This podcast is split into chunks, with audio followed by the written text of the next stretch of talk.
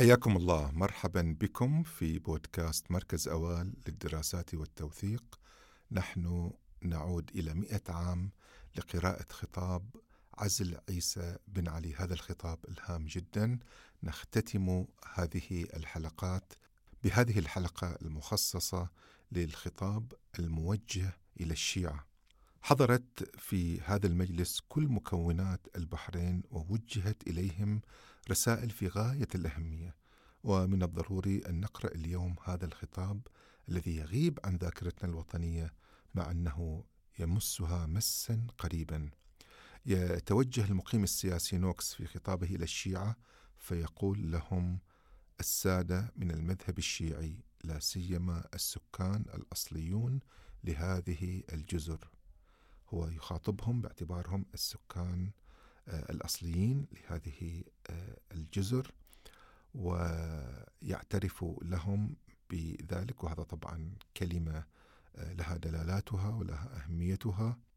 يقول لهم بشكل مباشر إن معظم الاضطرابات التي حصلت في السنوات الأخيرة كانت زائفة وأنا لا أقصد ابدا عدم وجود مبرر لشكواكم. ولكن لا يمكنني الموافقة على الرأي القائل إن سوء الحكم الحالي هو أكثر استبدادا أو سفورا مما كان عليه في الماضي.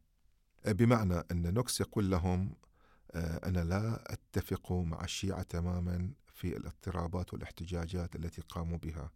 فالحكم بعد إصلاحات مرسوم البحرين 1913 بعد أن بدأ هذا المرسوم يأخذ فاعليته آه، لم يعد الوضع كما كان مثلا في عام 1904 حين حدثت أعمال السخرة. لكنه أيضا يؤكد لهم أنه يعترف بمشاكلهم وأن سوء الحكم بدأ يتناقص. لم ينتهي سوء الحكم ولكن يقول لهم بدأ يتناقص. آه، يواصل في خطابه ويقول ولكنني أريد منكم أن تتذكروا أن هذا البلد سني وتحيط به على هذا الساحل من الخليج مجتمعات سنية قوية ترصد إجراءاتنا باهتمام بالغ ومن دون أدنى ارتياب. لا ينبغي عليكم توقع المساواة على نحو ملزم. كما أنه لا يمكن إلغاء الامتيازات السنيه دفعة واحدة في حال أمكن إلغاؤها أصلا. هذا هو النص الذي قاله آه، نوكس إلى الشيعة. إنه يقول لهم إنهم يملكون مطالب محقة ولكن لابد أن يتذكروا إنهم يعيشون في محيط سني. هذا البلد سني البحرين يقول لهم. وهو يقع في الخليج والخليج محيط سني ومطالبهم لا يمكن أن تصل إلى حد أن تلغى الامتيازات السنية كلها.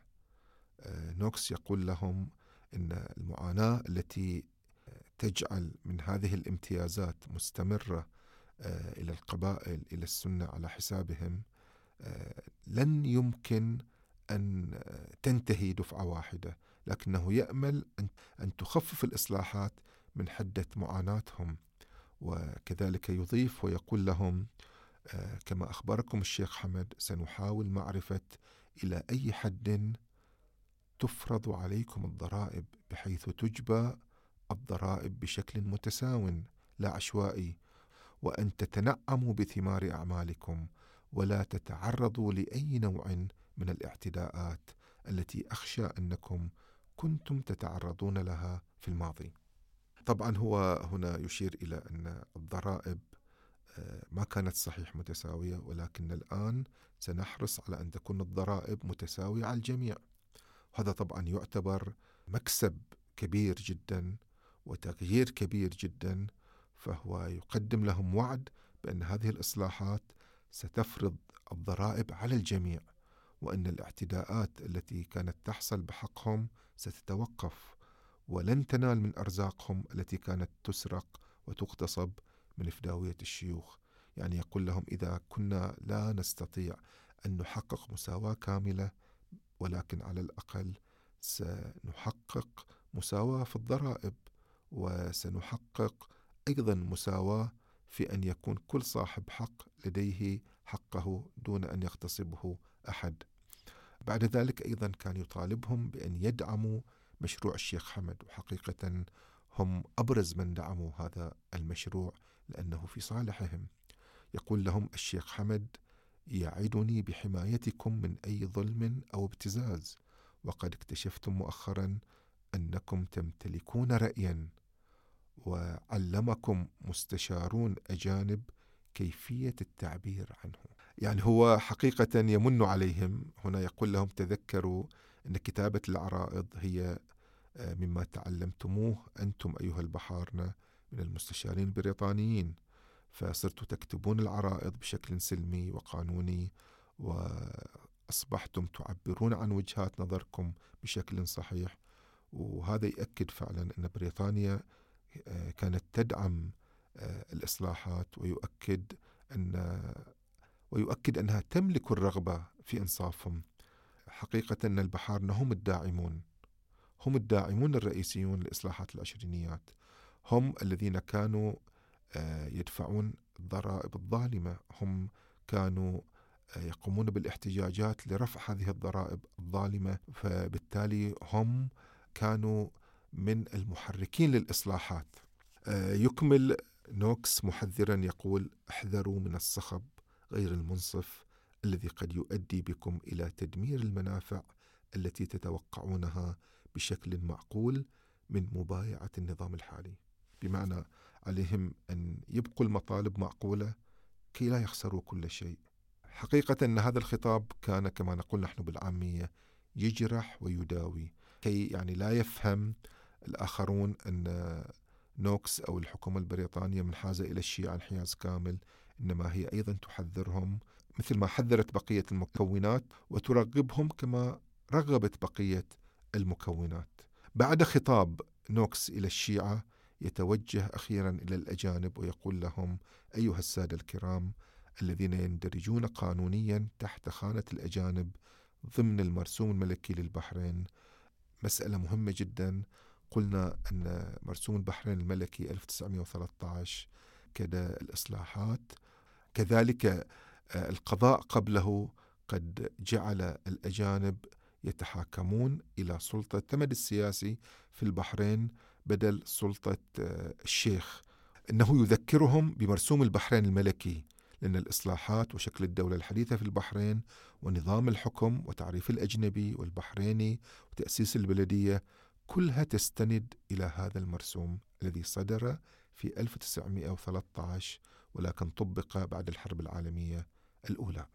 يقول لهم كذلك: لدي القليل مما أقوله لكم إن السلطة القضائية على الأجانب ستبقى في المستقبل بيد المعتمد السياسي، هذا طبعا طمأنة كبيرة جدا لهم لأن سلطة المشيخة معروف أنها غير منصفة وبالتالي هو يقول لهم أن سلطتكم القضائية ستبقى ولن تكون آه، في مهب الأمزجة الشخصية آه، ستحاكمون وفق الضوابط وفق النصوص القانونية وبالتالي اطمئنوا. بعد هذا الحديث إلى الشيعة تحدث عن إصلاحات أيضا صناعة اللؤلؤ وسوق اللؤلؤ.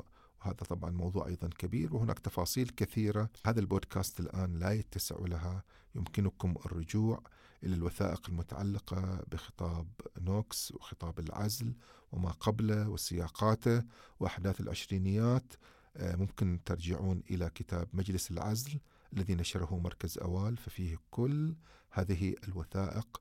ويمكنكم أيضا الرجوع إلى كتاب من هو البحريني لأنه مخصص للحديث عن سياق العشرينيات وما قبل العشرينيات وكيف تم ولادة الدولة الحديثة والقوانين آه، الحديثة.